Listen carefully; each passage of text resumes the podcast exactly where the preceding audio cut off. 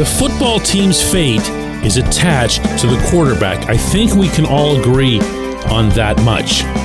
The football team is seen as not having much of a chance to do anything in 2023, in large part because of the quarterback. I think we can agree on that too, right? Okay. Good Monday morning to you. I'm Dejan Kovacevic of DK Pittsburgh Sports, and this is Daily Shot of Steelers. It comes your way bright and early every weekday. If you're into hockey and or baseball, I also offer daily shots of Penguins and Pirates where you found this.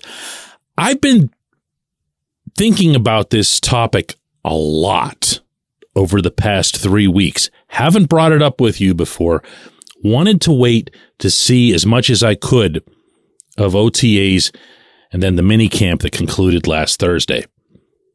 Before I even brought it up here, I am not either irritated or put off or anything by the bettors in Las Vegas and elsewhere having the Steelers at around eight or eight and a half wins in a 17 game season because they have a pretty simple process about this stuff.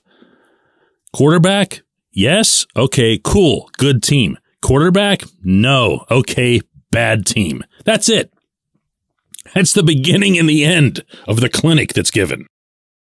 And they don't see Kenny Pickett as a viable top 10, top 12 type of quarterback in the NFL, and therefore they don't see the Steelers as being any threat to anyone else.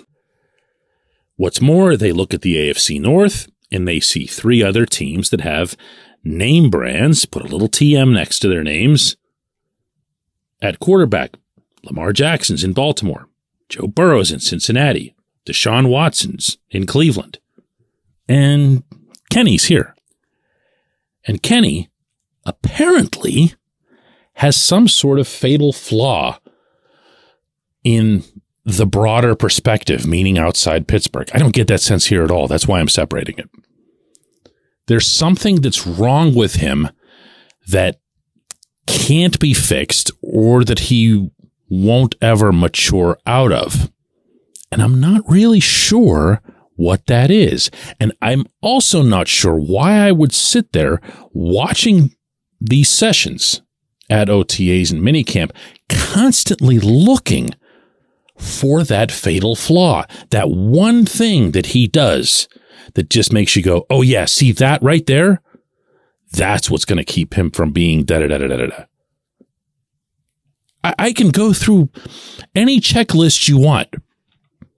Is he going to zip a ball like a, a Patrick Mahomes does? No, no. There's only one guy that does that. There are other arms in the game, but there's only one guy that can really, really, really put it there the way Mahomes can. And that's him, not Burrow, not anybody else. Is that a fatal flaw? Do we still think that Kenny can't throw deep? Do we still think that there isn't enough arm there? Because if anybody does, I'm here to tell you they're wrong. I'm not going to get scientific enough to satisfy you with anything here by saying, well, it looks like his arm is much stronger than last season's. Kenny just in general looks bigger and stronger because he is. He bulked up. He got stronger. Whether or not the arm is stronger or whatever, I, I you know, again, I'm not watching him throw balls in a practice session and then looking over to see what the MPH was on it because it doesn't exist. But I've also yet to see the length of a play, including a very, very, very deep ball, where he, he can't get it there. And he can't get it there in pretty good order. Does he have the prettiest, tightest, you know, most laser like spiral in the NFL? No. Fatal flaw? Hell no. All I hear from his receivers is how he puts the ball where it needs to be, how it needs to be. These guys value that only about a zillion times more than they do the spiral. The spiral looks good on TV. The receivers want exactly what I just described, and he gives them that. what else? Interceptions? I mean, he's going to throw more interceptions. He's going to have other interceptions across the course of his career. But if you go back to last season, you'll find that they were all concentrated in one giant clump near the very beginning of his tenure as a starter. From there, he engaged in the very basic practice of throwing the ball into the 10th row of seats. And after that, you just didn't see picks. You didn't even see near picks. You didn't th- see things that made you nervous about picks, with very, very few exceptions. That can't be it. Mobility, toughness, the flexibility to throw while on the run, check, check, check.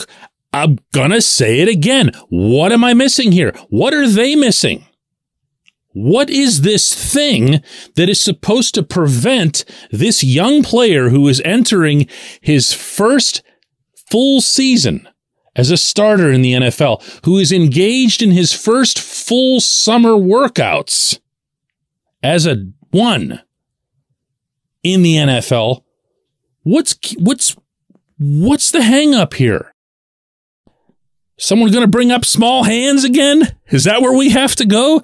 I'm just, I, listen, I'm just telling you right now that a lot of this is perception and a lot of this is just flat out unsubstantiated and inaccurate perception.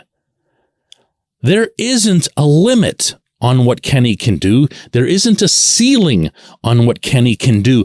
And if there ever does become one, it most certainly will not and could not fairly be based on what we've seen to date. Because what we've, listen, last day of OTAs, I had a talk with Kenny. And the only subject, well, one other thing that had nothing to do with football, but the only, the only actual football subject that came up between us was the value of this summer. And I can't stress strongly enough how emphatic he was in stating that where he was a year ago to where he is now, the experience that he had a year ago coming in there all wide eyed as a rookie and uh, knowing that someone else was going to be the starter compared to now, night and day. Night and day.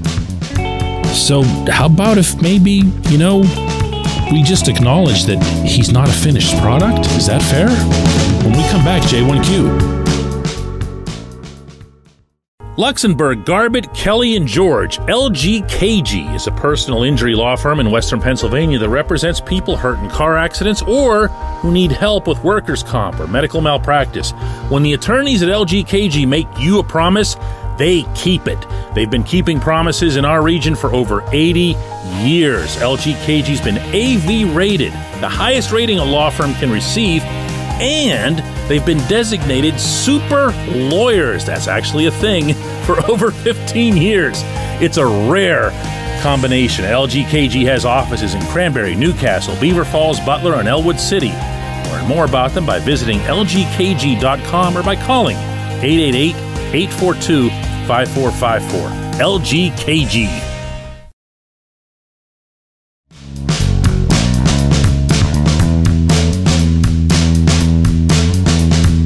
Today's J1Q comes from Slim, who says, Hey DK, how certain do you think the Steelers are to giving Alex Highsmith a contract extension before the season starts? I would put that at about 99.99 99999%. And really, the only decimal point and all those zeros before I get to the one, all that represents is that we might get struck by a meteor or something. Uh, when the Steelers have made known in advance their intention to sign a player long term, and once those discussions have begun, and once that player himself acknowledges repeatedly that he believes, they'll put pen to paper. You tell me when that hasn't worked. And if you come at me with Le'Veon Bell and his ridiculous agent, I'm going to come back at you with a meteor because that's the only exception. Lev had the worst agent in professional sports history. Highsmith is not represented by the worst agent ever.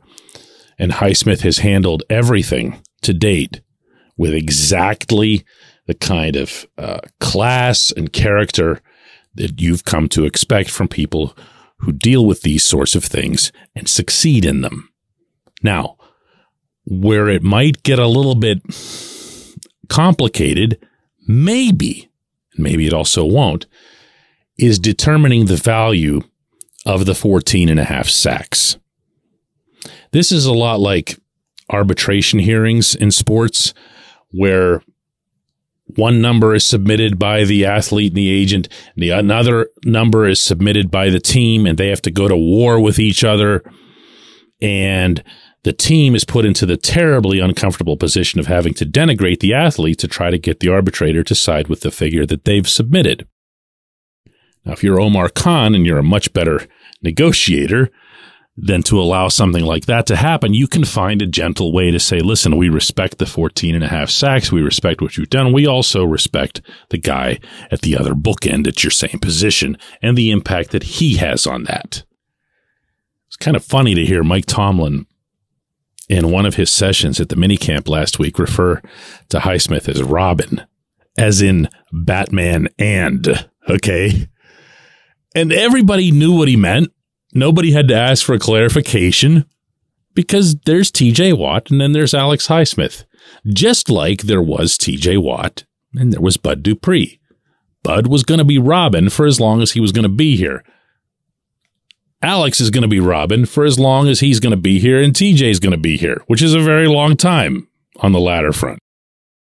But I remember thinking in the moment, boy, that took a little bit of, even for for Tomlin, who's not exactly the type to worry about what anyone thinks of what he says. But still, you know, the team's in a negotiation with the guy and everything else, and you call him Robin. it's not even in a mean way. It's just, it's just an affectionate thing. It's a push button thing. It's something that Tomlin's got some of that for everybody on the roster. When I say everybody, I'm not even just talking about the, the most likely 53. I'm talking all the way up to number 90 and beyond sometimes. He has something for everybody. So if he gives Highsmith the Robin treatment and Highsmith thinks, dude, I had 14 and a half sacks. How am I Robin here? Can I at least be like a fellow Justice Leaguer, you know, alongside Batman here? I don't have to be like the leader of the Teen Titans. I, I can be somebody, you know? But it's it's just that to me is yet another indication that this is all just that. there's no tension, there's no drama, there's no uh, what's the word they're using now for instead of saying hold out? Is it a hold in? Yeah, where the, the player who's working on the long term contract is standing off to the sideline. They did that with TJ. They did it with Minkah Fitzpatrick. Uh, Highsmith's not doing that because he kind of knows his place. Whether he's Robin or not, he knows he's not those guys. And that tells me that he's not going to ask for something that's going to put him out of a realistic structure for who and what he is. And at the same time, both Highsmith and Tomlin will state just as bluntly that the number one priority for him in 2023 is to get better. There are parts of his game at which he can get markedly better. And that comes, you know, within that, that same trust that goes into signing someone to a long term contract, even when you don't feel they've achieve that peak that you're seeking out of them? It's a good question. I appreciate it. I appreciate everyone listening to Daily Shot of Steelers. We'll do another one of these tomorrow.